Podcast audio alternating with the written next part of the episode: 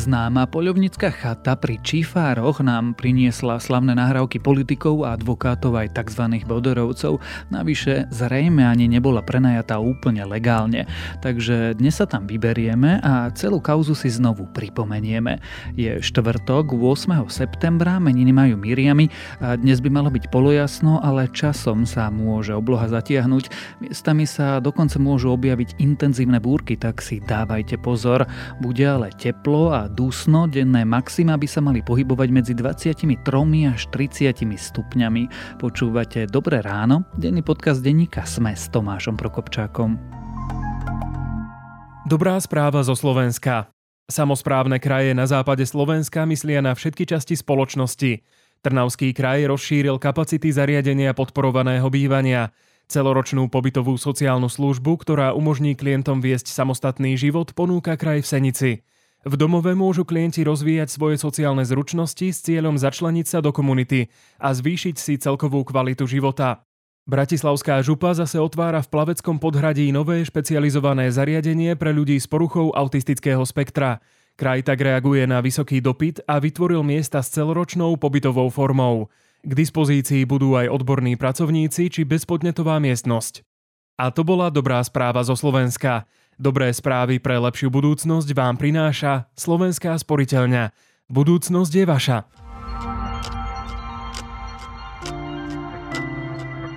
A teraz už krátky prehľad správ. Majitelia starších rodinných domov budú môcť od polovice oktobra žiadať štát o dotáciu na ich obnovu. Dotačná schéma z plánu obnovy má dokopy hodnotu 30 miliónov eur a ľudia by mohli na svoj dom získať až 19 tisíc eur. Naša kolegyňa Eva Frantova pripravila detálny návod, ako o tieto dotácie požiadať. Nájdete ho na webe Sme.sk koaličnej zmluve sa budú robiť úpravy. Potvrdili to Milan Krajniak aj Veronika Remišová. Hovoria o dodatku či o podpise úplne novej koaličnej zmluvy.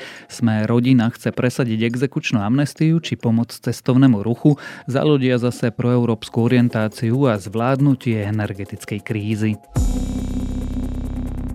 Kandidáti politickej strany Sme rodina si v Žiline pomýlili deň a svoje kandidátne listiny odovzdali neskoro. Keďže ich odovzdali deň po uzavierke, do mestského zastupiteľstva v tomto meste nekandiduje nik za stranu Borisa Kolára. Absurdnú situáciu opisuje Jan Krempasky, tiež text nájdete na webe Sme.sk. Európska komisia navrhuje zaviesť cenový strop na plyn dovážaný z Ruska. Spotrebiteľom by mohli pomáhať aj nečakané zisky energetických firiem. Včera to povedala predsednička Európskej komisie Ursula von der Leyenová. Uvažuje sa aj o obmedzení spotreby elektriny v najvyťaženejších hodinách. Zajtra sa ministri energetiky členských krajín únie pokúsia nájsť aj spoločný postup proti rekordne vysokým cenám energií. FBI tvrdí, že počas razie v Trumpovom sídle Mar-a-Lago našla aj dokument o jadrovom arzenáli iného štátu. Niektoré zo zaistených dokumentov majú stupeň utajenia taký vysoký, že k ním nemajú prístup ani mnohí vysoko postavení predstavitelia národnej bezpečnosti. Ak vás správy zaujali, viac takých nájdete na webe Denníka Sme alebo v aplikácii Denníka Sme.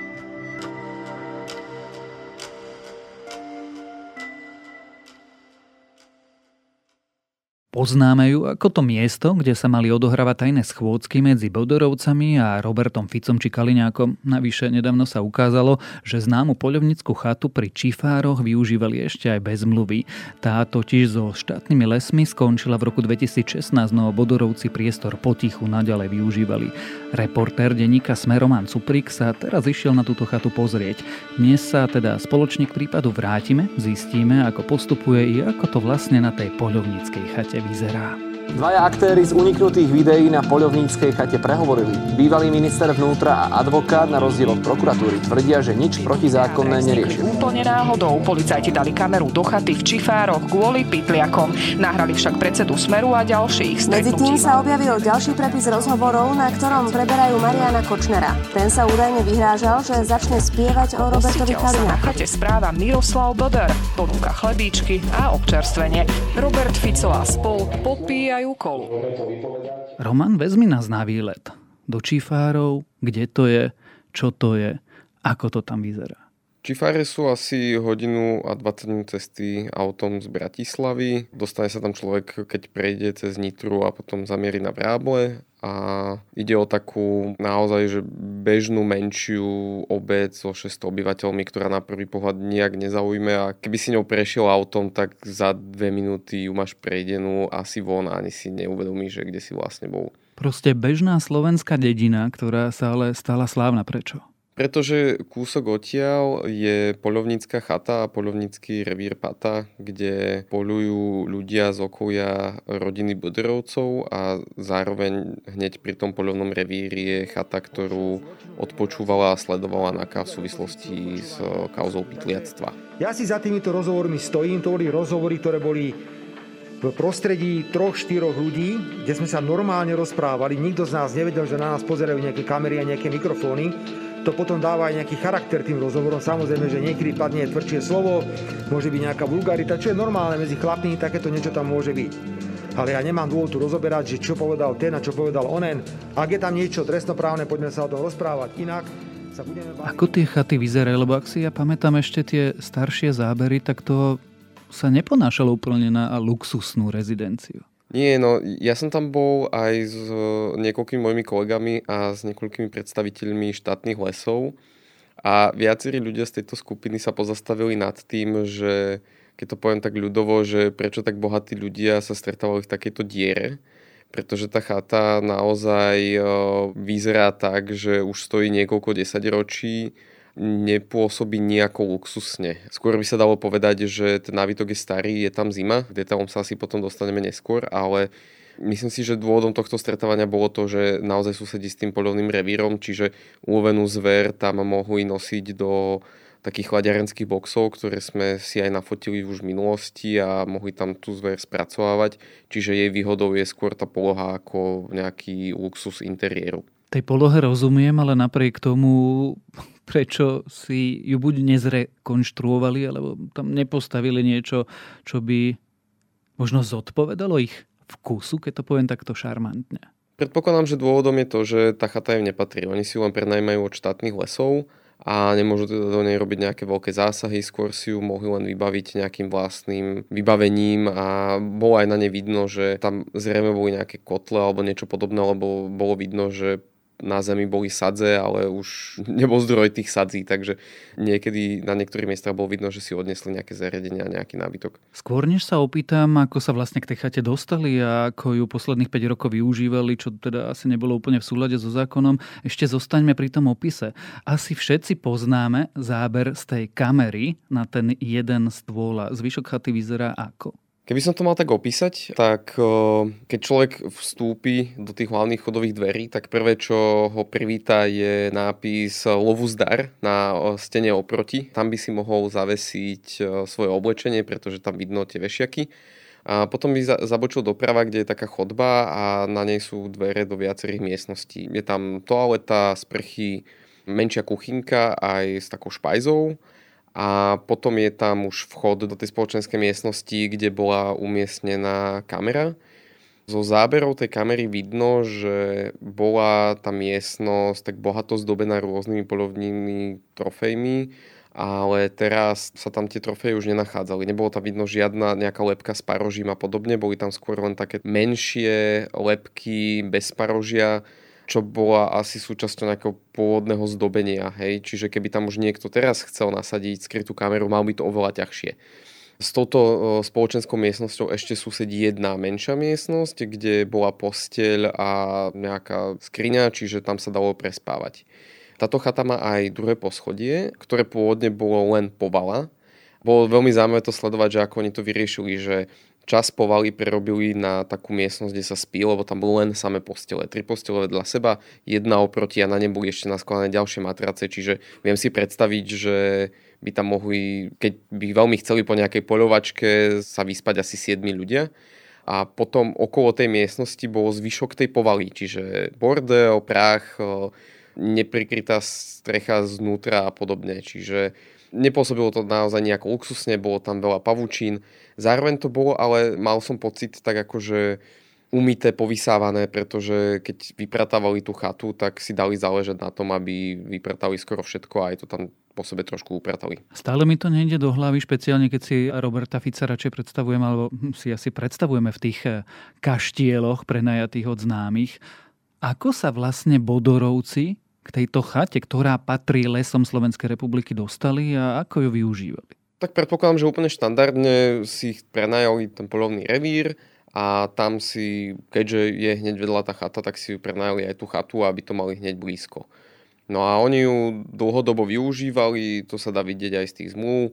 Nevyvolávalo to nejaké otázniky, až dokým sa teda neobjavili tie zábery z tejto chaty. No v roku ale 2016 eh, im skončila zmluva a odvtedy ju využívali nelegálne. To, že ju využívali nelegálne, naznačuje advokát Roman Kvásnica, ktorý zastupuje Martina Johasa, teda vyšetrovateľa, ktorý túto chatu odpočúval on poukazuje na to presne, že tam bol ukončený nájom a potom vlastne, keď sa nedávno podpísala nová nájomná zmluva, tak tam sa spomína, že týmto ten prenajímateľ uznáva aj doterajší nájom, čím ako keby chceli nejako zakryť ten fakt, že medzi tým nebol nejaký právny vzťah medzi Bodorovcami a tou chatou. Lesy na druhú stranu argumentujú, že veď ale existuje, myslím, že podľa občianského zákonníka možnosť, že ak ten prenajímateľ vyslovene nezruší prenájom nehnuteľnosti a uplyne doba tej nájomnej zmluvy, tak sa považuje, keďže ani jedna zo strán nežiada vypratať alebo niečo podobné, tak sa automaticky považuje, že sa tá zmluva na ten prenájom predlžuje. Na druhú stranu advokát Kvasnica upozorňuje, že to v tomto prípade nie je úplne tak možné. Čiže toto ešte asi sa posúdi, že ako to bolo s legálnosťou tohto nájmu ale hej, bolo to tak, že istú dobu k tomu ako keby nájmu neexistovala zmluva. Či už to bolo legálne alebo nie, ja by som teda predpokladal, keďže je to majetok štátnej firmy, tak keď skončí nejaký zmluvný vzťah, tak sa treba bude súťažiť o jeho využívanie alebo urobí sa nejaký tender. To sa ale nestalo. To sa nestalo. Čo sa stalo ale je, že potom ako prepukla táto kauza, tak sa podpísala nová nájomná zmluva, ktorá okrem tej klauzuly o tom, že sa teda konvaliduje nejaký doterajší nájomný vzťah, tak tam umožňovala aj nejaké predčasné ukončenie nájmu zo strany tých štátnych lesov. Oni túto možnosť hneď aj využili a v máji vypovedali nájomnú zmluvu, aj to verejne oznámili, že to robia cieľene, chcú sa už akože zbaviť tohto vzťahu, ktorý majú s rodinou Bodorovcov, respektíve s poľovnou spoločnosťou Čierny vršok, ktorá patrí Bodorovcom a tým pádom ten nájomný vzťah skončil k 31. augustu. Tým asi uzavrime túto trochu realitnú časť dnešnej epizódy. Zopakujme si, čo sa na tej chate odohrávalo a prečo je to problém, ktorým sa zaoberá celá krajina vrátane, teda vyšetrovateľov a prokurátorov. Celé to začalo tak, že policia mala podozrenie, že dochádza v tom poľovnom revíri k pytliactvu, to znamená, že napríklad lovili zver bez toho, aby ju riadne označili. A na tej samotnej chate už ju mohli napríklad krajať, porciovať, čo by podľa vyšetrovateľa mohlo znamenať príjem z nejakej nelegálnej činnosti.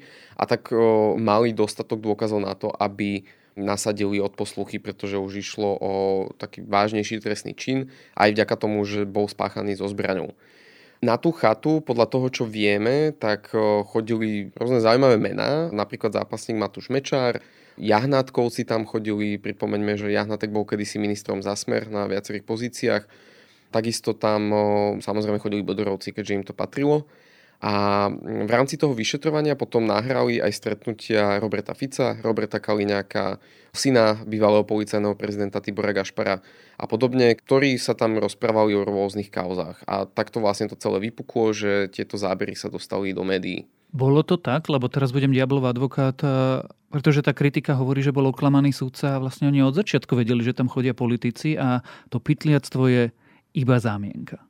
To sa teraz vyšetruje. Ono je to tak, že, že tá policia, alebo respektíve vyšetrovateľ Martin Juha argumentuje tým, čo som povedal, že malo to istú nejakú následnosť a tie ich zistenia ukázali, že najprv prišli nejaké operatívno patriacie informácie o tom, že je tam pytliactvo, nasadili kamery najprv do, do exteriéru, potom keď teda uplynulo to povolenie, tak sa pokúšali vybaviť nové povolenie sudcu na, na odpočúvanie s tým, že už teda tam asi videli nejaké zvieratá a podobne a chceli to nasadiť do tej spoločenskej miestnosti. Čo mňa napríklad zaujímalo, že prečo to nebolo v kuchyni, kde by sa porcioval ten jeleň, hej, napríklad. A kde by mali aj konkrétne dôkazy o tom, že tam bola nelegálne ulovená zver. Ale keď som bol v tej chate, tak som si všimol, že oni by tú ulovenú zver ani veľmi nezmestili inde ako priamo do tej spoločenskej miestnosti. Ona bola jediná taká veľká, kde by si mohol položiť veľké zviera. Je ešte samozrejme otázka, či by sa nedal nejaká končatina alebo niečo odrezať vonku, ale tá samotná kuchynka bola dosť malá na to, aby sa tam robili takéto veci.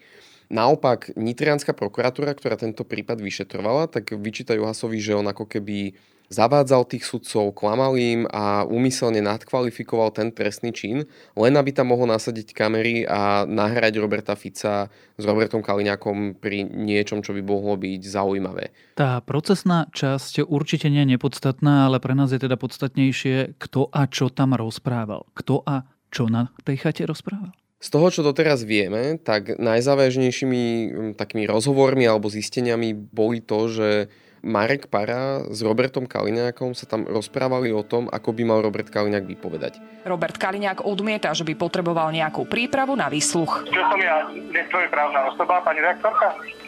A čo som ja nejaký akože bez ikváč, alebo o čo ide, že neviem, čo sa stalo, že som bol čo minister náhodou? A tak žiadny trestný čin nestal. Oni to opisujú ako poradu medzi klientom a advokátom ale reálne, keď sa človek započúva do toho, čo tam hovoria, tak sa bavia o tom, že čo si má ten Robert Kaliňák vymyslieť, alebo čo má konkrétne povedať, pričom tie verzie boli naozaj tak odlišné, že to není len, že akými spôsobmi sa dá opísať nejaký skutok pravdivo alebo čo najpresnejšie, ale bavili sa o tom skôr, že ako, um, no to, čo im vlastne vyčítajú aj, aj vyšetrovateľia je, že, že keď to takto povieme otvorene, že ako keby sa snažili mariť vyšetrovanie tým, že bude vypovedať krivo. Hej?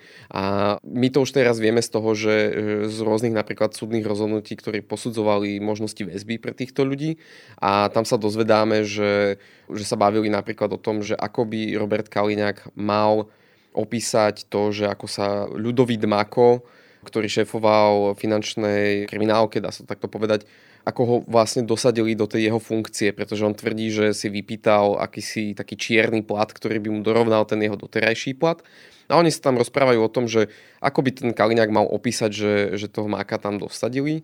A napríklad sa ozval syn Tibora Gašpara, ktorý hovoril, že, že mohli by sme to hodiť na Milana Účanského, že on ho tam dotiahol. Ideálne by bolo povedať teda, že s tou nomináciou ste si prišiel ty teda, a nie, že chceš Maka dať, ale že treba to miesto obsadiť a že bol ti doporučený, doporučený Mako. My nevieme kým, čiže dneska najlepšie povedať, že e, s tou nomináciou prišiel Lučanský, ktorý to už nevyvráti ani nepotvrdí. Čo je teda veľmi závažné vzhľadom na to, že táto skupinka okolo Smeru no, už niekoľko rokov od smrti Lučanského hovorí o tom, že ako mu bolo ublížené a ako bol zabitý v tej, počas svojej väzby. Ale keď sú už na chate, tak sa rozprávajú o tom, že na ňo by mohli hodiť dosadenie svojho človeka do významnej štátnej funkcie. Hej?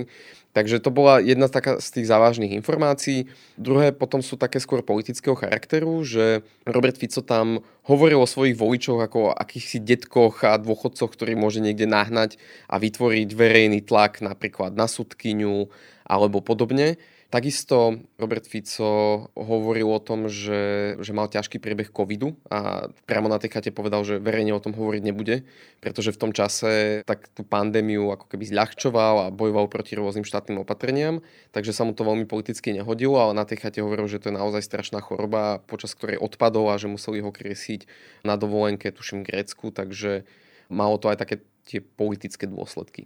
Jedna vec sú klamstva, Druhá vec je napríklad navádzanie na krivú výpoveď. Odohrávali sa na tej chate veci, ktoré by sme mohli označiť trestným činom. Aby som to ešte rozšíril, práve včera bol Robert Fico vypovedať k fungovaniu v zločineckej skupine. To sa týka aj tejto chaty? No takto on, zatiaľ, aby tam niekto definoval konkrétny trestný čin, ktorý páchali priamo počas tých rozhovorov, tak takéto vyšetrovanie alebo respekt takéto obvinenie ešte nie je. Hej? Čiže my sa bavíme skôr o tom, že, keď, že v iných trestných veciach sa tieto zábery používali ako dôkazy, ktoré hovorili o tom, že títo ľudia ako keby že zasahujú do vyšetrovania, manipulujú ním a ovplyvňujú dôkazy, lebo aj výpovede dôkazom. Takže skôr z tohto hľadiska. A treba tam rozlišovať, že teda, že o aké trestné stíhanie sa bavíme. Že jedno je, ktoré viedol Martin Juhás za pytliactvo, to je jedno vyšetrovanie súvisiace s chatou. Druhé je, že vyšetrujú samotného Martina Juhása, teda, že porušil svoje právomoci počas vyšetrovania tohto pytliactva. A tretie je kauza Súmrak, kde sú stíhaní Fico s Kaliňakom za to, že si vytvoril nejakú sieť svojich kontaktov na vysokých štátnych pozíciách a od týchto ľudí potom získavali informácie na diskreditáciu svojich politických oponentov a robili to ako organizovaná zločinecká skupina. Toto vyšetrovanie tretie s tou chatou priamo nesúvisí, ale je, opäť ako som hovoril, tá chata slúži ako jeden z dôkazov toho, že oni vlastne takúto skupinu naozaj mali, že zasahovali do rôznych vyšetrovaní a tak ďalej. Takže tá chata momentálne vyzerá byť ako jeden z cenných dôkazov v týchto vyšetrovaniach. V akom stave sú tie jednotlivé vyšetrovania? V akom stave je teda vyšetrovanie pytliactva, ale aj vyšetrovanie vyšetrovateľa, ktorý vyšetruje pytliactvo? Vyšetrovanie Martina Juhasa je v takom stave, že je naďalej stíhaný s tým, že on podal stiažnosť, ktorá mu bola zo strany generálnej prokuratúry zamietnutá a ďalej pokračuje. Vyšetrovanie samotného pytliactva bolo zrušené generálnou prokuratúrou s tým, že teda samotný Martin Juhas bol obvinený, takže on sa tomu nemohol ďalej venovať. Ale to neznamená, že je tá kauza úplne na konci. Je možné, že, že sa znovu otvorí. No a potom tu máme vyšetrovanie kauzy Súmrak, kde Robert Fico už skoro čelil obžalobe, dá sa to takto povedať. Vyšetrovateľ podal návrh prokurátorovi na to, aby podal obžalobu a celá vec šla na súd, ale prokurátor tam ešte našiel nejaké chyby, ktoré musel vyšetrovateľ dopracovať. A predpokladám, že s tým by mohol aj súvisieť e, včerajší výsluch Roberta Fica. Môžeme povedať, a ja to možno úmyselne preženiem, že generálna prokuratúra sabotuje to vyšetrovanie? Je veľa kritikov, ktorí hovoria, že áno, že Maro Žilinka ako keby robil všetko, čo je v jeho legálnych silách, aby to vyšetrovanie čo najviac komplikoval. Naopak, generálna prokuratúra tvrdí, že oni len dohliadajú na to zákonnosťou a len preto, že sa nám to nepáči, neznamená, že oni nemôžu nejaké vyšetrovanie zrušiť alebo naopak uznať chyby vyšetrovateľa, ktorý nahral týchto akože významných politikov na chate. Sú tam také situácie, ktoré oprávnene podľa mňa vyvolávajú otázniky. Napríklad to, že vyšetrovateľa Martina Juhasa nevyšetruje inšpekcia, ale vyšetruje nitrenská prokuratúra, ktorá má viaceré väzby, či už na Jahnatkovcov, na Smer a podobne, na Roberta Fica a podobne. A doteraz akože v tom generálny prokurátor nevidel nejaký problém. Ďalej sú tam veci typu, že vyčítajú Martinovi Juhásovi, že kvalifikoval ten trestný čin ako skutok so zbraňou a že teda ako je možné páchať pytliactvo inak ako bez zbrane, ale pritom on im ukázal niekoľko súdnych rozhodnutí, kde, sa, kde to bolo priťažujúca okolnosť, pretože pytliačiť sa dá napríklad aj s pomocou pascí, jedov a podobne, čiže je tam niekoľko aj takých právnických nezrovnalostí. Poslednú vec, ktorú uvediem, ktorá je taká zvláštna, je, že Maro Žilinka ešte koncom minulého roka povedal, že tie nahrávky sú nepoužiteľné ako dôkaz. Naopak už máme niekoľko súdnych rozhodnutí, ktoré s tými nahrávkami pracujú ako s dôkazom. Takže je to celé veľmi také nejasné. Dúfam teda, že čo najskôr sa ukáže, že, že aj z toho právnického pohľadu, že kto z tých dvoch strán má pravdu. Ty hovoríš, že dúfaš, ale teda kedy by sme sa mohli dozvedieť, či sa jednak na tej chate pytliačilo, ale to oveľa zaujímavejšie, či bola súčasťou väzieb, kontaktov, dohadovania a niečoho, čo by sme mohli nazvať zločineckou skupinou. Opäť to záleží od toho, že z pohľadu ktorého trestného stíhania sa na to pozrieme. Že kauza Súmrak je celkom blízko toho, aby išla na súd, ak ju ten súd neodmietne. Pretože to vyšetrovanie de facto už skončilo s tým, že ešte musí byť dopracované, ale predpokladá sa, že to už nebude veľmi dlho trvať a potom by Robert Fico, Robert Kaliňák museli sa postaviť pred súd, museli by to pravdivo odpovedať, alebo by naopak využili svoje právo nevypovedať, ale to by opäť akože šoličov už o nich ukazovalo. Druhá vec je, že ako to dopadne so samotným Juhasom, kde je to veľmi zamotané, všelijakými spôsobmi sa to predlžuje, chodí to z jednej prokuratúry na druhú. Ťažko povedať, že kedy sa obnoví vyšetrovanie toho, toho samotného pytliactva a kedy táto kauza sa dostane na súd, kde by mohla aj verejnosť vlastne počúvať tých ľudí, ktorí tam boli. Takže z pohľadu Roberta Fica Ten súd podľa mňa príde celkom skoro a bude to zaujímavé. Z pohľadu toho samotného pytliactva, tak tam to vidím ešte na niekoľko rokov. Tak uvidíme a budeme to spoločne sledovať. O slávnej polovníckej chate pri Šífaroch a prečo je taká dôležitá nielen pre prípad pytliactva, ale aj toho, ako fungovala táto krajina, sme sa rozprávali s reportérom denníka SME, Romanom Cuprikom.